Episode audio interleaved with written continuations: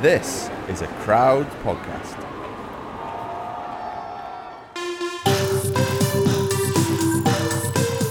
Hello, I'm Geraint Thomas, And I'm Tom Fordyce. and you've just entered the Geraint Thomas Cycling Club. Brought to you by Zwift, the indoor cycling app. Jump on your smart trainer and jump into Zwift. Croeso, or welcome. Tom, we're back for season three, and well, I'd say it's pretty massive actually. It's our first pod where we're face to face, in person. Actually, in person, I've got to be honest, when we started doing this pod G uh, two years ago, the situation around us at this point is exactly how I saw us recording every podcast. So we are in a little cheeky bar in your adopted home of Monaco. We've managed to get ourselves two different drinks. Well, you're double parked, I'm alright. You're only single parked because you've drunk your very large uh, pression faster than I have. We've also got gin and tonics. The the only surprise for me is it's taken two years for us to get to this point. yeah, episode 41. Yeah. But to be honest, where we're sat now, there's there's a few tales from this uh, this bar. oh, really? Yeah, back in when I went Paris Nice 2016, um, my parents in law came out, and Sarah was obviously here, but finished in Nice, obviously, Paris to Nice, and um, but Sarah didn't want to come over, didn't want to like curse it because I'd had a few times where, well, things had gone wrong in that race, let's say. Um, so yeah, it was the last day, and then they basically came here and they started drinking, and as you can see from the gin tonics, they're pretty strong They're substantial, aren't they? hefty portion. So yeah, they they started at I don't know what time. To be fair, probably around midday. And they'd had two or three, maybe four, and yeah, they were pretty well gone by the time I won and got back. And we all went out for food, just the restaurant two doors down. And uh, a few guys were there, everyone that lived around here, plus my coach Tim, and as you know, Tim Kerrison was quite a shy sort of Straight laced. yeah, sort of guy, you know, quite serious at times. He loved to drink, but he wasn't sort of. He's not dancing on tables, is he? He would be one of those people enjoying other people dancing on tables. He's not Yeah. anti dancing on tables, he just wouldn't initiate it. Yeah, yeah, and he's not the type to take a video either, though, and like share it with everyone. You know, he's quite respectful of that. They're knobheads, them guys, aren't they? look how look how stupid you were last night. Yeah. everyone have a look at this. But anyway, um, what was I saying? Yes, we were here. We went out for food with everyone, and Ave, Sar's dad, was uh, just chatting to Tim, and you could Tim was just so like uncomfortable, and Ave was trying to ask him all these like you know in what he thought were in depth questions, but he was absolutely bladdered, you know. So yeah, Tim was just like, "Get me out of here." But uh, yeah, so this is yeah taking a few uh, scalps these G and Ts, but yeah, so I thought, why not start episode three with a bang and come here and uh, introduce you to this.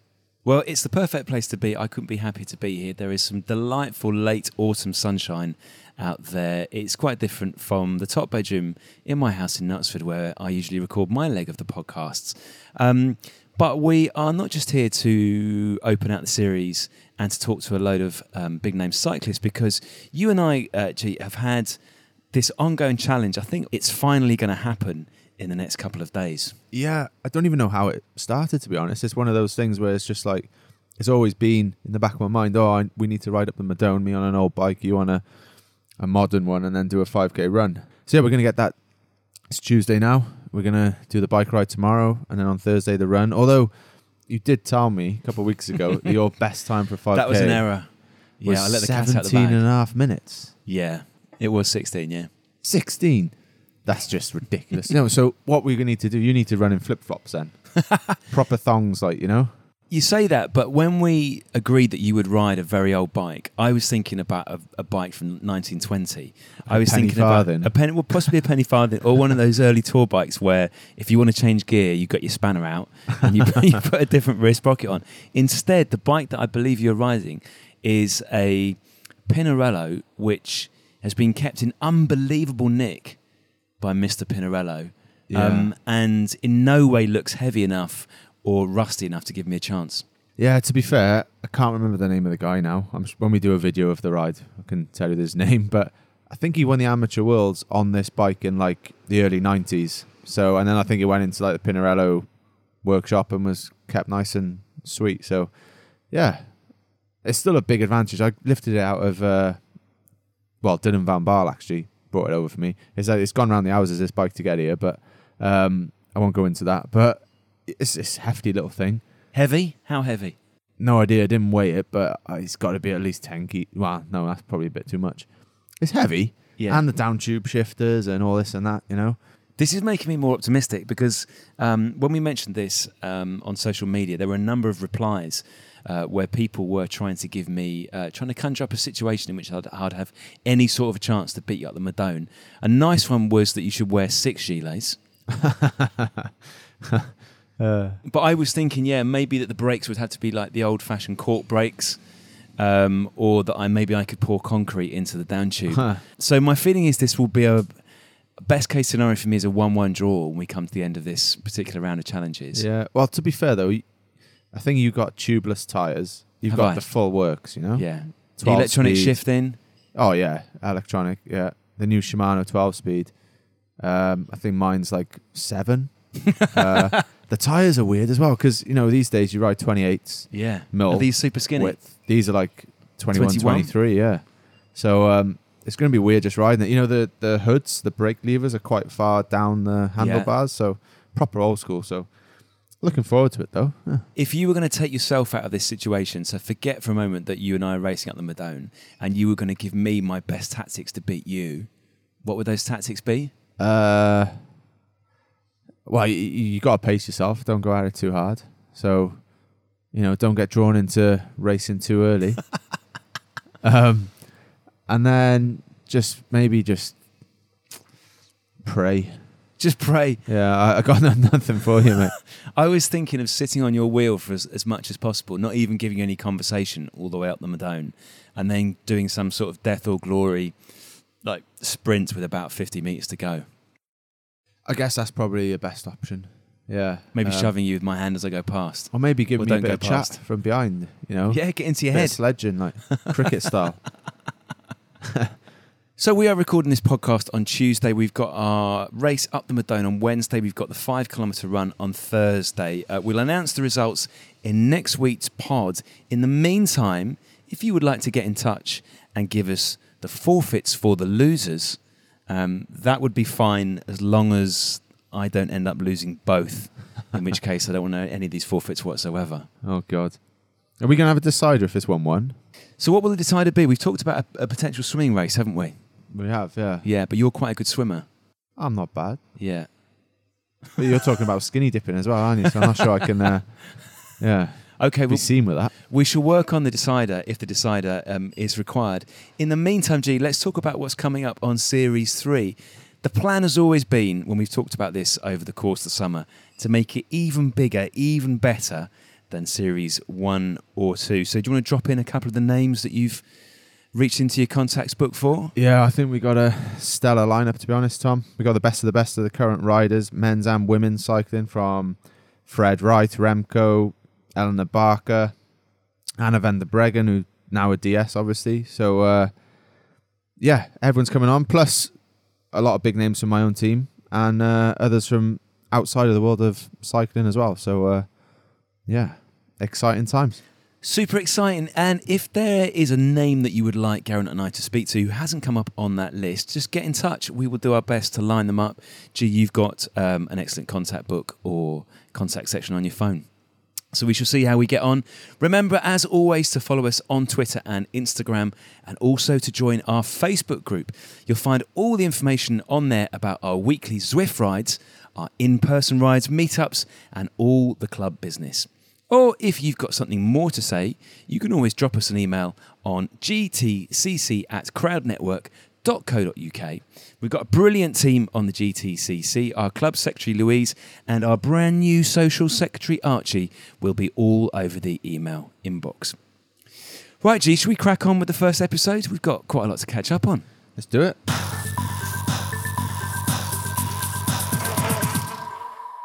Gee, I'm pleased to say we've got a very exciting offer for listeners of the GTCC, courtesy of one of the sponsors of this episode, Rouleur Live.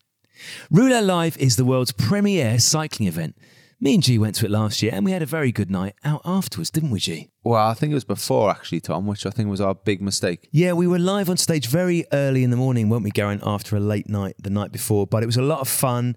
Um, we had an amazing time. We got to meet some of our listeners. We got to talk about the night out and other things. And this year, Rouleur Live is going to be held at the Truman Brewery in London from the 3rd to the 5th of November. As before, they've got a star studded lineup of guest speakers and over 50 of the best cycling brands all under one roof. There will be friends of the pod, Fabian Cancellara and Tom Boonen, as well as Lachlan Morton and many more. Just search for Rouleur Live or rouleur.cc to find out more and book your tickets. Plus, Rouleur are offering GTCC members, i.e., you listening right now, a two for one ticket offer. Just go to rouleur.cc and enter the code GTCC2 for 1 at checkout. That's GTCC and the numbers 2 for 1. Here at Mindset Win, we want to give you the tools to become better at what you do. Taking inspiration and wisdom from our guests, we will hear stories, strategies, tips, and tricks. Told by leading names in sport and beyond. Who know what it takes to get to the very top. There will be two episodes each week packed with amazing stories and practical takeaways for us all to follow. Search for Mindset Win on YouTube and on your favorite podcast app.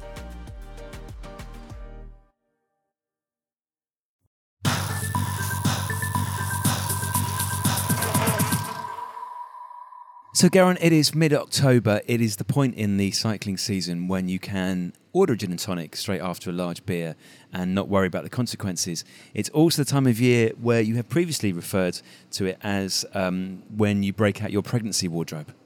Yeah, so um, to be honest, I'm trying to keep that at bay at the moment because, uh, as you say, halfway through October, but um, the back end of October is where I got the the more intense off season, shall we say, where we go on go on holiday with Sam Max, going to Maldives. That'll be lovely, and then um, yeah, back in Cardiff for a bit. So that's the danger zone. Um, it's a bit different off season, to be fair, because Max is obviously in well nursery here, so um, we wanted to just keep him in nursery a bit, just so he's not like going back a couple of steps all the time. You know what it's like, kids and that crying and oh, brutal the first drop off. But anyway, yeah. So we're trying to keep him in in there a bit more consistent. So um, yeah, we've basically the first two weeks of the off season just been here, just um, chilling here and bit more normal life, not as crazy as normal. So it's certainly standing in good stead for next year, I think. So Nice. Well, we asked our fellow GTCC members to send in any questions they had for you at this point in the year. The first has come from Tim Williams, who must have seen a recent picture of you, Geraint,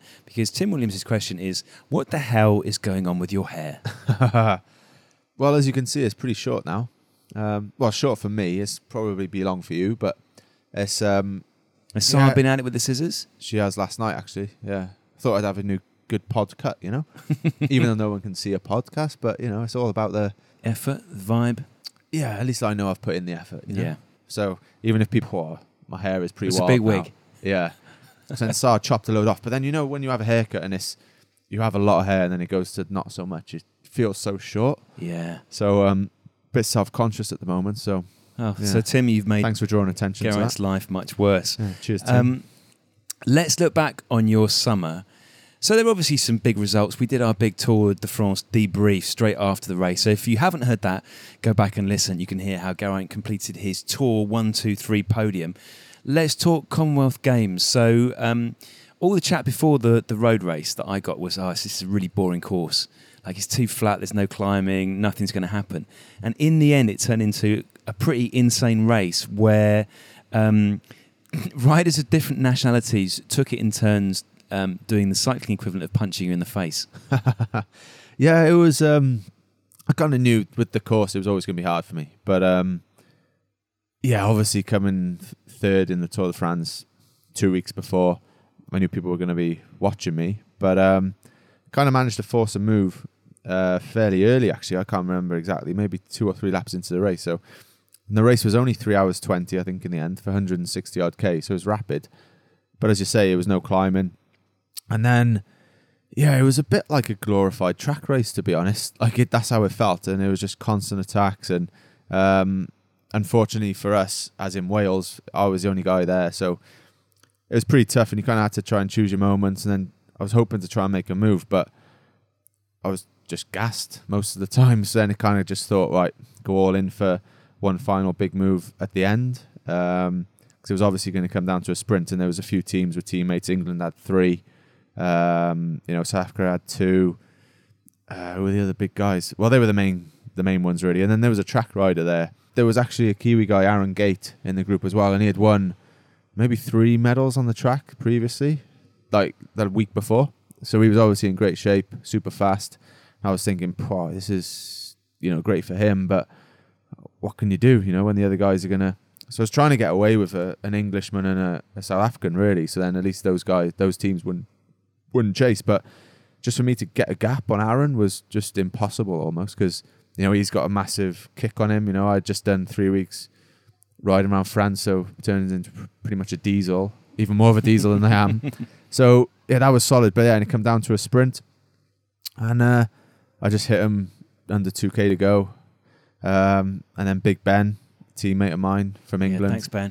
Yeah, just chased me down. Yeah, cheers, Ben. Uh, and then Luke Plapp, Australian guy, another teammate. He he closed the final, twenty meters, thirty Loyalty. meters. So yeah, cheers, thanks for that, Luke. So yeah, but no hard feelings, obviously, because obviously Ben was riding for his teammate Fred Wright, who we will have on a future pod. Obviously, I think I came about eighth or something then, but it was a lot all or nothing attack. You know, I'm either going to win this, or you know, come eighth, and and I was eighth. But uh, I was happy, just like you know, did everything I could with what I had that day, really. So the more disappointing thing was the TT.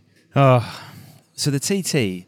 But if you haven't seen this, it's worth going back to watch it because there was a corner as you came out of the park at the start that seemed to be the the crash zone. Like that seemed to be the danger zone, and the riders who were maybe a little bit less experienced and not so good at handling their bikes, that was where they were overcooking it coming out of the park. So for, for those of us who wanted you to win, Geraint, once you ne- safely negotiated that corner, there was a sense of relaxation, um, which unfortunately was misplaced. Yeah, because the very next corner. Um, right, I'll, I'll start from the beginning. So the day before we do a recon, there's no barriers up. You just ride the course, and this was a one lane road turned onto a, turned onto a three lane road. Big runoff, you know, wide exit, you know, no brakes. So coming into the race, obviously there's barriers now, which I hadn't. I obviously knew, but I didn't think it affected me. Anyway, on the radio, one of my ushers actually, Rob Partridge, was now a DS for Welsh Cycling. And he comes on the radio, sweeping left. Now, I don't know about you, but sweeping left to me is no brakes. Just go into it, you know, throw it in and, you know, shoot out. Anyway, I'm halfway through the corner and I just see these barriers and I'm just like, oh, sugar. like, this isn't going to end well. Braked a little, even slid then. And I was just thinking, oh, I yeah. Trying to get around it, hit the last, basically, the last um, barrier. Almost, almost. Almost saved it. Yeah, but didn't. Ended up on my ass.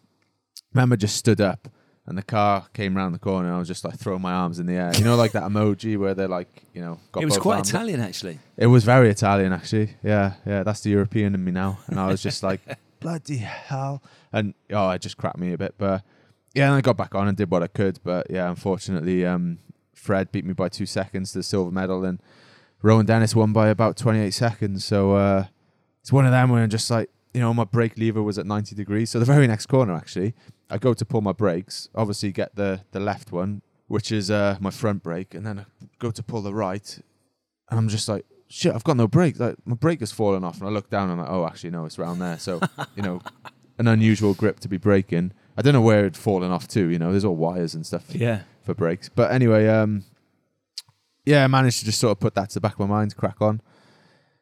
Ended up as with bronze, so at least I got a medal. But yeah, not the one I was looking for because I really wanted to to win that. Really, There seemed to be a point halfway around that TT where you were sort of signaling to the team car and watching on TV. It wasn't quite clear if you were like, listen, I need a brand new bike, or actually, it's too late for a brand new bike.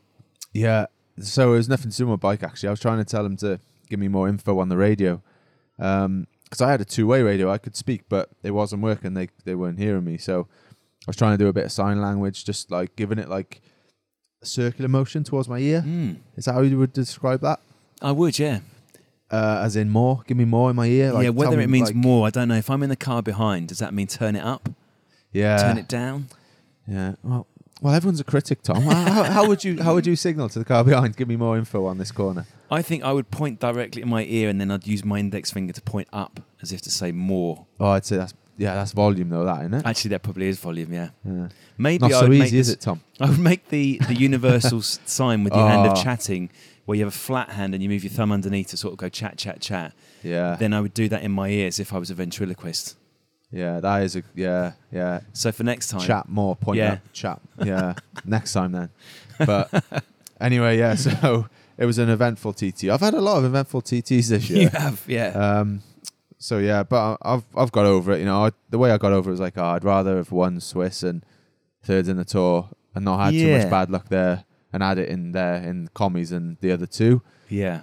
But yeah, anyway. After that was um. So I give you a quick run through of what I've done since. Yes, please. So basically, after that, I had a slightly easy week. Went to Alpe on the weekend, and uh, took my father-in-law up there because it was a Christmas or birthday present. Can't remember which. Because he wanted to ride up there after I went up there in 2018. It'd been delayed a few years because COVID. We turn up. I've got a puncher, so I need to rent a bike with him, and uh, turn up at this shop, and they're just looking at me a bit like, You Is look it- familiar. yeah, like you want to rent a bike? And I was like, yeah, but it has to be this Pinarello. Like they're thinking I'm just some diva now, like demanding a Pinarello. Um, it was a clapped out Pinarello as Was well. it? Like, oh mate, it's like this one from 1992 that we're going to race up Better. tomorrow was better. Nick, it was just like you know massive wide handlebars, just totally demolished really. But Could you It- not have fixed the puncture on your other Pinarello? well, I was tubeless and um no, it stopped at that. It was a tubeless, yeah. and uh, there was a bike shop that fixed it for me, but that day I had to do it with Ave because he was basically crapping himself and wanted to enjoy his holiday, so we wanted to do it the first day. So I just rented a bike instead. They fixed the puncher, and then I rode it the next day. Then that's what happened. okay. So yeah, I'm on this, you know, crappy Pinarello along with Ave, and we right start riding up. And he started a decent pace. To be fair, he wanted to go under two hours, Just to put that into context, when you won in 2018, it- took how long from the bottom? forty-one minutes. okay. And then this year it took 39. Oh, yeah, because in 2018 So- you had that little sort of chill out, didn't you? when Nibali crashed. Yeah. And yeah, we just stopped for Yeah. a bit. I wanted to keep going, but um, but yeah, so start rising up there. He's riding a decent pace, and then these people are riding past, just looking at me like you know, just double taking like, Yeah. is that? And then they're looking at my bike, looking at me, looking how slow I'm going. I think a lot of people were a bit baffled, really. And you know, towards the top, they normally have those a photographer there that's taking photos, yeah. and uh, he's looking at me like goes to take a photo, and then he's just like, and I stop then to wait for Ave, and uh, then they start asking me, Geraint Thomas, yeah, yeah, and it's like, oh, then all these people just seem to turn out of nowhere. I don't know where they came from, doing all these photos anyway, and uh, but yeah, whoa, bless him. He was actually no, not bless him. It was funny. As, it was funny.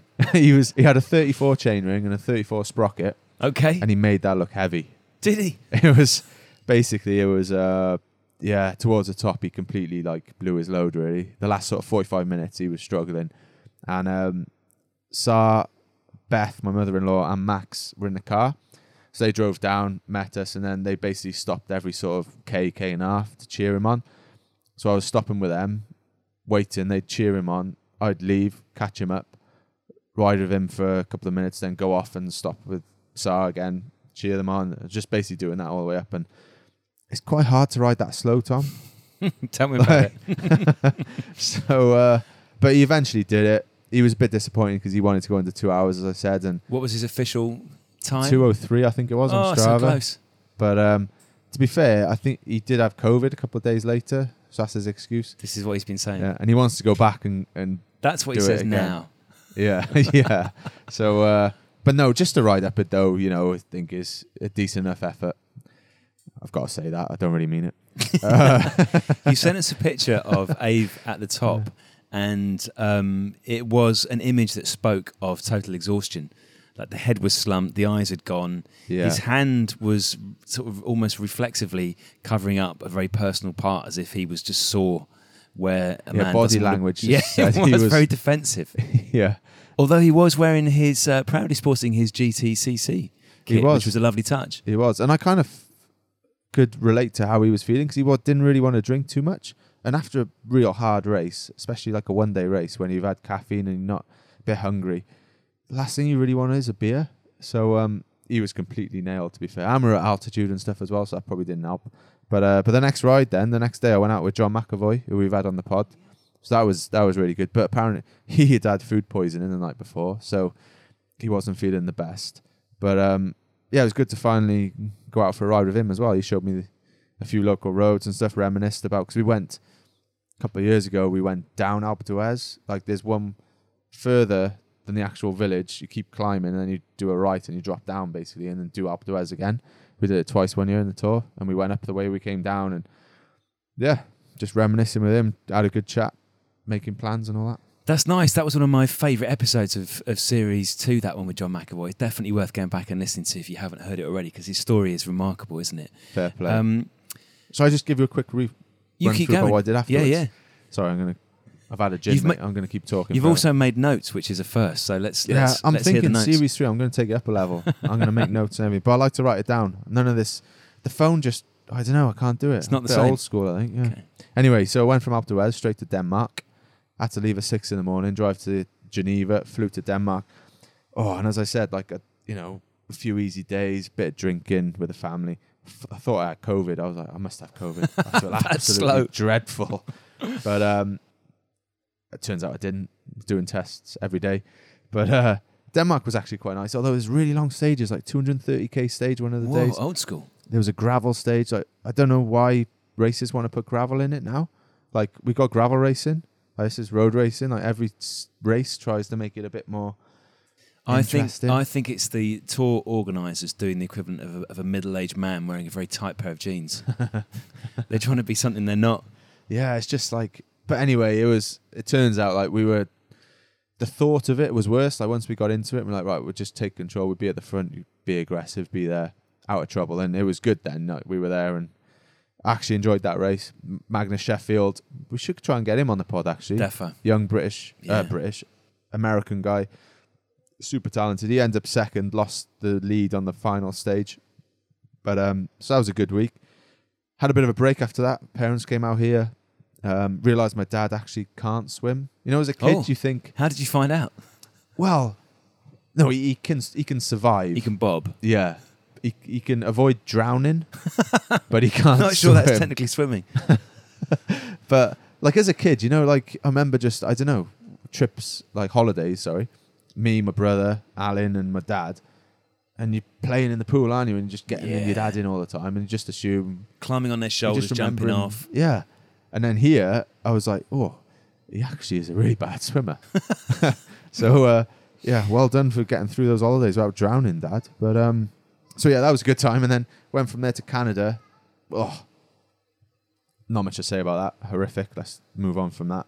After a little break, you know, it was terrible getting Nothing in the started legs. again for no, and just like Those are good races as well. Those two races, aren't they? they are if you're good, Yeah. and I wasn't good.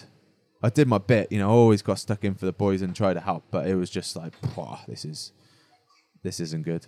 Anyway, um, that sounded like Max that cough, it could be Max. and it Max and see. Sarah arrived. We'll see. But um, so anyway, come back from Canada, was sick, missed about a week of training, did 20 hours in about two weeks, where I normally do over 20 in one. So not the best prep for Croatia. Turn up thinking, oh, I'll be all right. You know, Croatia, blue skies, nice roads, Oh. along the coast. Anything but. Oh, first stage, absolute massive thunderstorm. I was thinking, we, they got to stop this stage. Just loo- looking at the boy, the boy, the, the guy next to me, like, we're we gonna stop? Like, I don't want to say it, but we should stop. Yeah. Like, this is this isn't great. But then, you know, it was hailing and that. But after five minutes, it was alright. It was just heavy rain. One thing that happened: Jonas Vingegaard won stage three. I'm getting sent all these tweets. Vingegaard number of after their first Tour de France win, number of days until they've won the next Oh. race. Right, so this has stitched you right up, hasn't it? Yeah. So apparently it was the quickest since Brad, because Brad obviously went to the Olympics and won the TT. So he did it after About a week and a half later, yeah. I think the very next race he won. yeah. Vingegaard was three days. And they're saying how I was the worst since Brad because I was like 100 odd days. And I was just thinking, bunch of knobheads. you know, at least I won the tour, you. Oh, jeepers. but yeah, so um, I was the worst. I was the worst out of Froome, Nibali, everyone, but Hmm. Pogacar. But they're all good riders, aren't they? Like, I mean, am the- I'm, I wasn't ashamed. I was just a bit annoyed at everyone telling me, trying to make out I was shit. you know what I mean? Like, I was, oh, that's what Where- Twitter. That's why I avoid. Where were these most of the tweets time. coming from? Were they coming from Denmark? Uh, I'm not sure. I didn't really look into it too much. I just avoided it, and I was like, "What am I doing? Looking at Twitter." Do you But, think um, he got a better reception in Copenhagen than you got in Cardiff? I don't like to compare, Tom. I'd like- to be happy in my own little Yeah. bubble. You know, I don't want to. Which is, is a good idea because I mean Copenhagen went nuts. Yeah, but I'm but not saying Cardiff we, we split it though. We did split it. I was in the Senedd, couldn't couldn't see any. Uh, well, concrete. Then it was pretty. It was pretty full, I would say. And then we went to the castle, and that was manic as well. So I'm happy with the my Welsh reception. I, I I don't want to um, compare my um, happiness to other people's success and all that. Well, jazz. it's- it- Tom, I'm, I'm yeah. It's like comparing your wedding day to someone else's, isn't it? You know, your day was the best possible day for you, and that's all that matters. yeah, exactly. But um, no, so fair play to him to like you know, yeah. I think the other thing with most of those guys as well, they're just apart from Brad, everyone's since are natural GC riders. Yeah. Whereas me and Brad just aren't. yeah. Um, plus we got a bit of that British sort of um, Enjoy this. Yeah, the culture of Britain about you know getting drunk and stuff and just enjoying enjoying life that way, Yeah. which is a bit different to the most. But no, fair play for him for doing that. But oh, one other thing I got to mention was um after the stage, the last stage, uh, we hit the we took it. It was a finishing circuit, six kilometer circuit, did two laps, and this finishing circuit was horrific. Like there was tram lines going the same way that we were racing. Ugh. Someone said they put little socks in or filled it in the gaps. but Socks. I don't think they did, to be honest. It was just like it was mental. We were on the pavement and stuff, you know, and um, and the organizer is actually the general manager of Bahrain, which is which baffled me. But anyway, going off subject here, but um, yes, that's what I was going to say.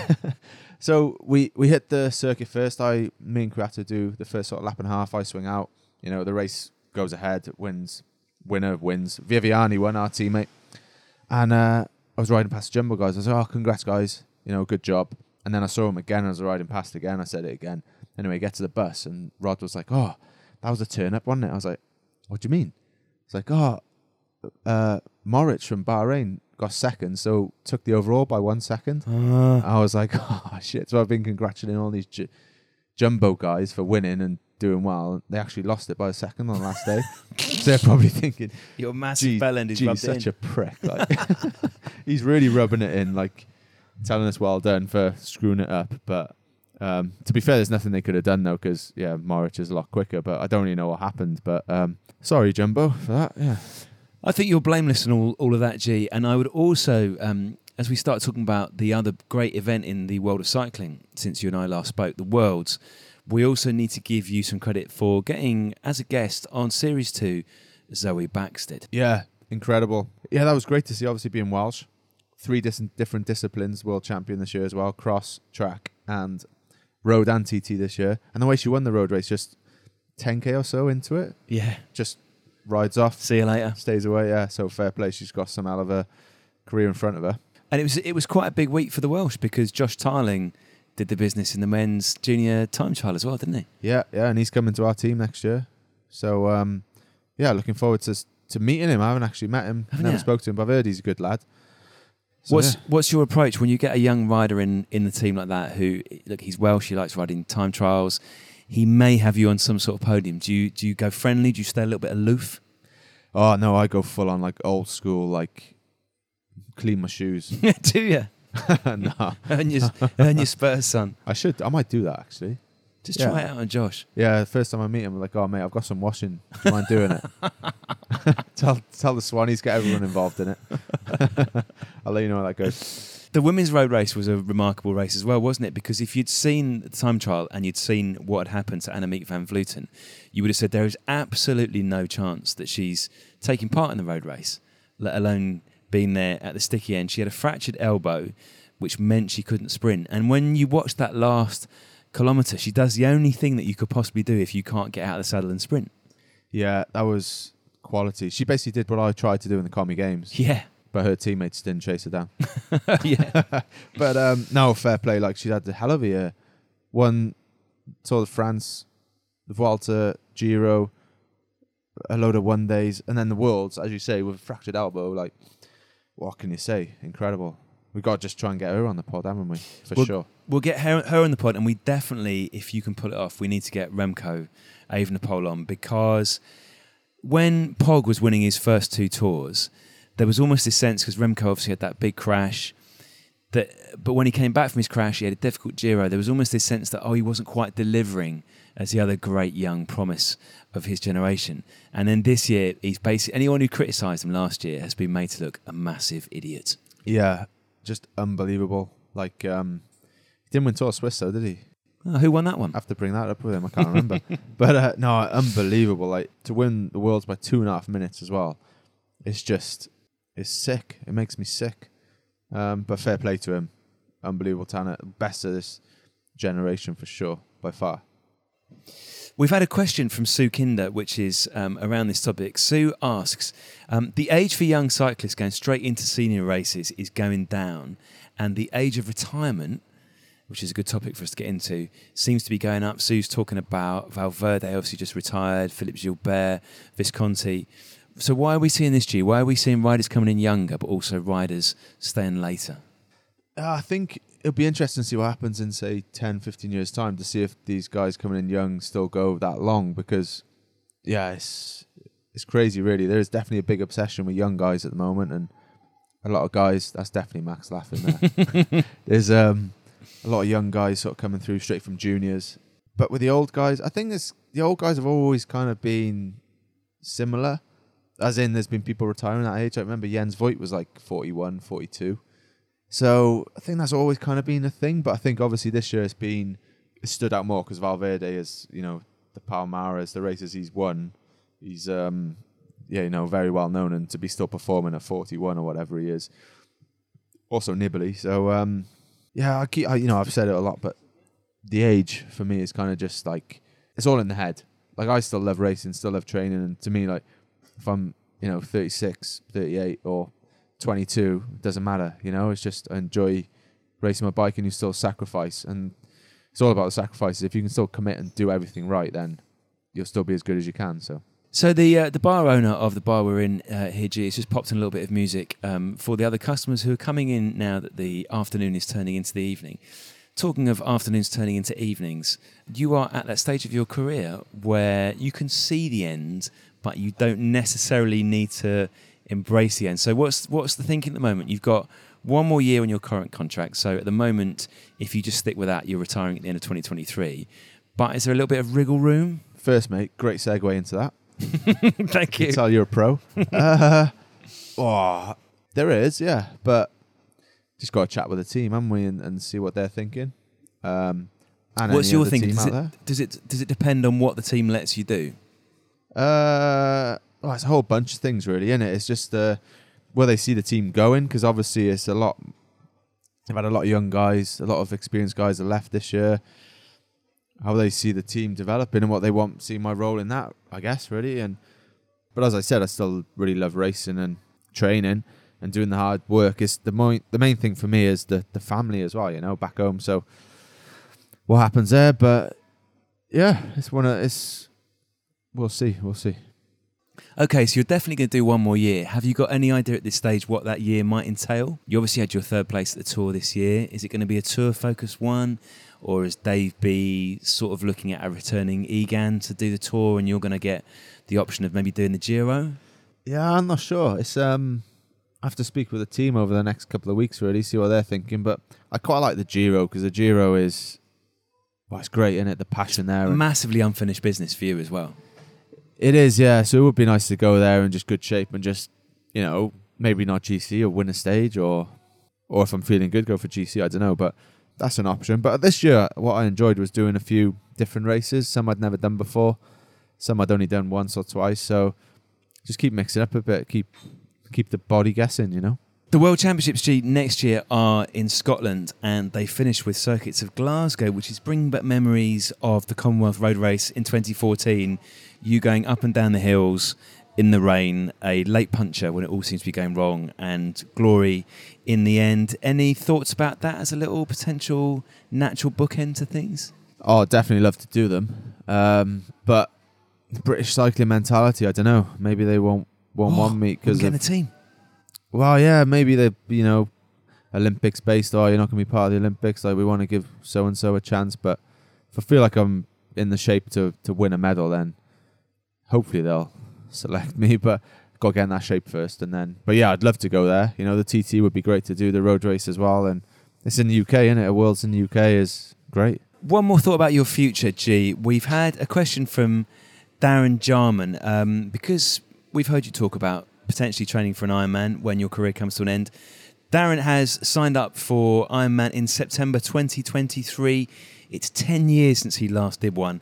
He's hoping you'll be in the same race. I guess that might be a little bit too soon. Maybe September 24. Yeah, if even if I stop next year, that's still a bit soon to just jump into an Ironman. It's a lot of swimming and a lot of running. Yeah, well, my thinking was this off season I'd start doing a little bit of running. I haven't done one yet. Um, you It's know, about 5k. Yeah. until our 5k. But I was thinking like, you know, start doing 15, 20, 30 minute runs. So then by the time I get to, I've retired, I can actually start training properly. I'm a bit more used to it. But yeah, as I say, I haven't even done one yet. So, uh, but yeah, I, I can't wait. I'm definitely going to do an Ironman, 100%. It's something uh, I've always wanted to do. So There you go, Darren. So do your Ironman in September 2023. Enjoy every second and then come back September 2024. You might see Geraint there. Tom, we've got a new sponsor for season three, and I think we're all going to benefit from this one. Yeah, we know how much you all love coffee, especially on a bike ride. So we've only gone and partnered up with Origin Coffee. Not only that, but we've got you a very chunky discount too. Not a bad start to the season from our chairperson. Yeah, gee, I'm on it from the word go, you know that. A little bit about Origin Coffee then. So they're pioneers in sourcing and roasting some of the highest quality specialty coffee on the market today. In fact, they launch a new coffee every week. Right, so how are we getting our hands on this to taste then, G? Well, I've already done that for you.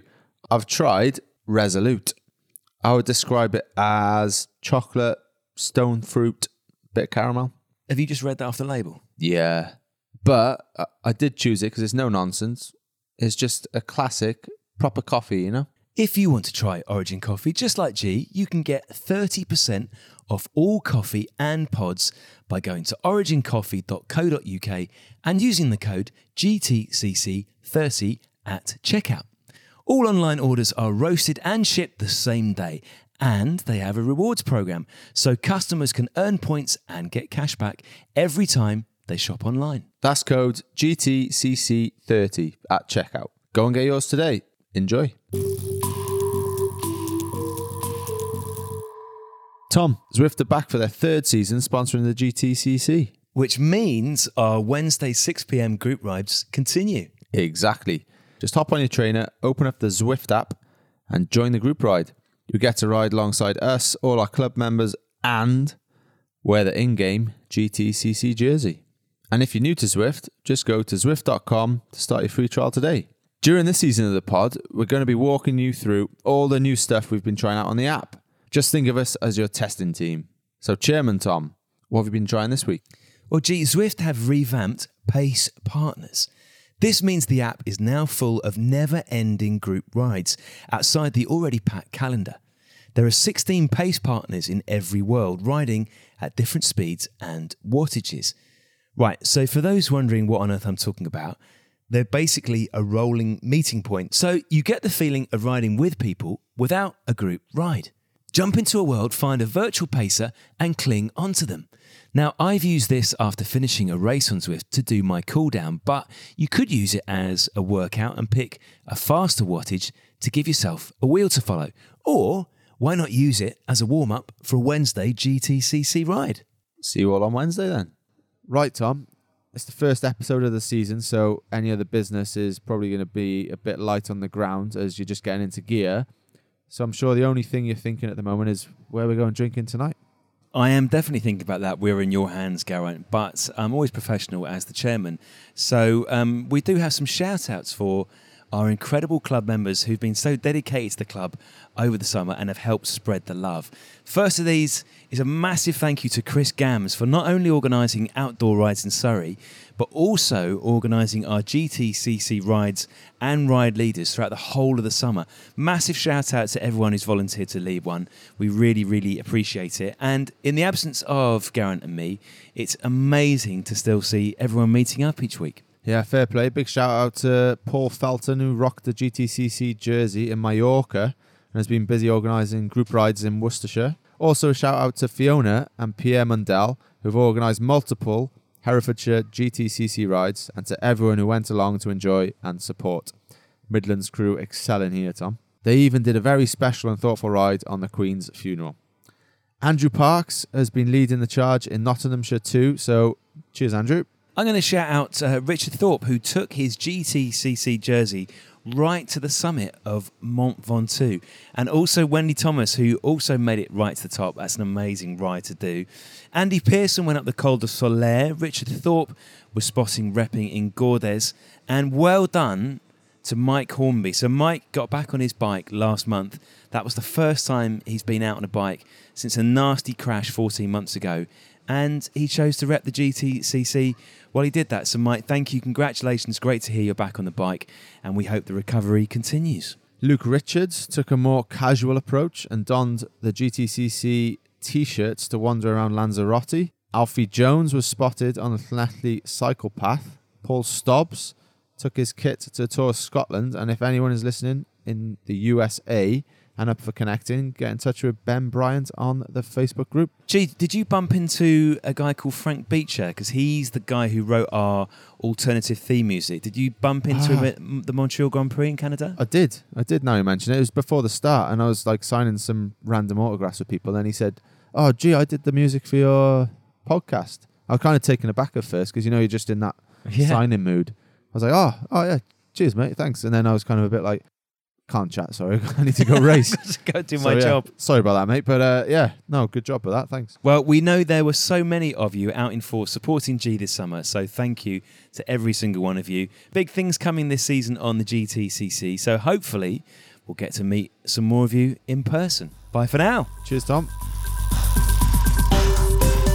That was the Geraint Thomas Cycling Club. Thanks to club secretary Louise Gwilliam, heads of music Emma Hickman and Frank Beecher Head of Social Archie Biltcliffe, and our Honorary President Mike Carr. But most of all, thanks to you for listening. We'll see you next time. Ciao, ciao.